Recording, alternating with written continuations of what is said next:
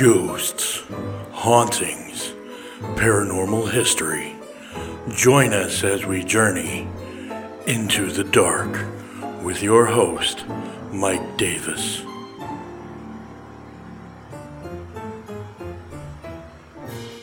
What causes hauntings? This question's been on the mind of every ghost hunter or paranormal investigator for decades. The popular belief is that extreme emotion is the basis for people's spirits to hang around long after the body has died. The extreme emotion being a violent death or a death too soon. We can't be sure as we're still alive. There are varying theories, some plausible, some not so much. I'll go over the types of hauntings and give my thoughts on these. As always, use your own judgment. First thing we're going to talk about are residual hauntings. These are the types of hauntings that seem to replay over and over again.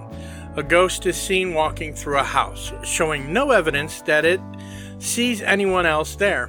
the living are often startled by these events and they seek to discern why the ghost is there, or they try to make contact.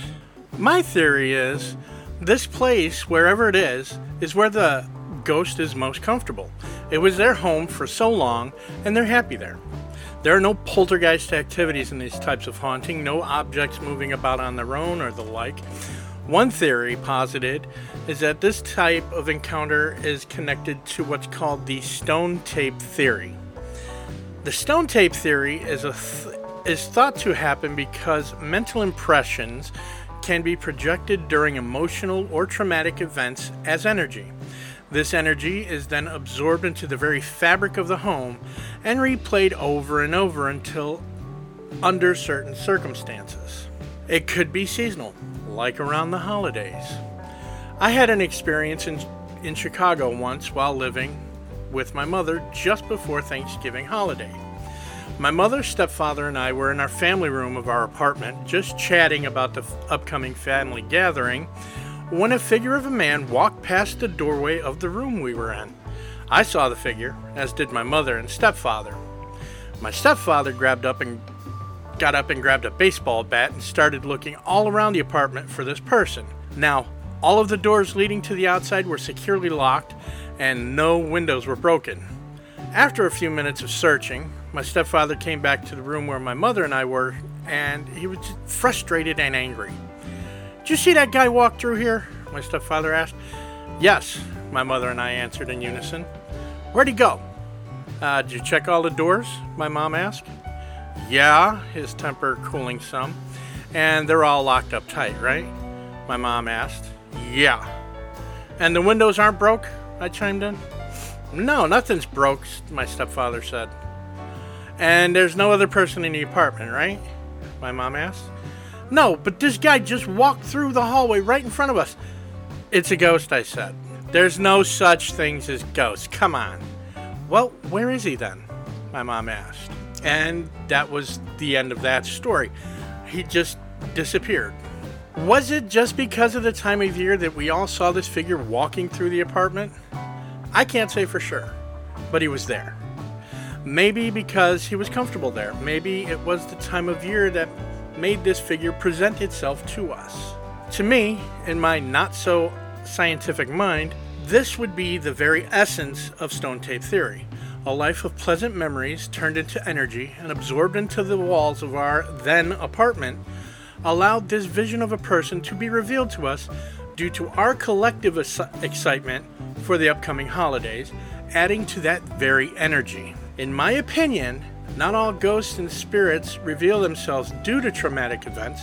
Sometimes they're just happy where they lived. Intelligent hauntings.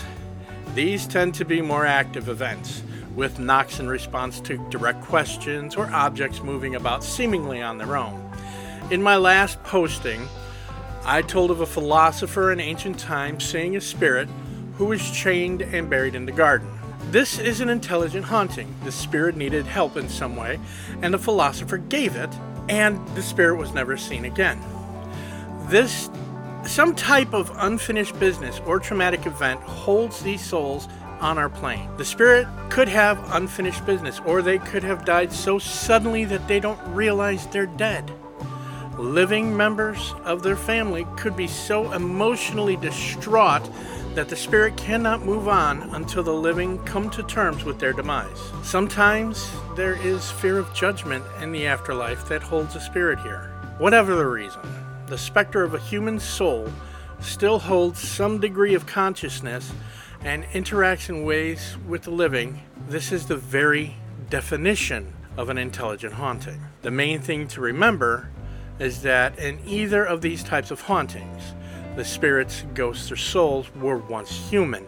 They are not demonic, as some, to, some tend to ascribe to these events. Demonic entities, poltergeists, doppelgangers, and the like are not, nor have they ever been human souls. And therefore, that's a whole different ballgame. So, in conclusion, dear reader, please understand the difference between residual hauntings and intelligent hauntings.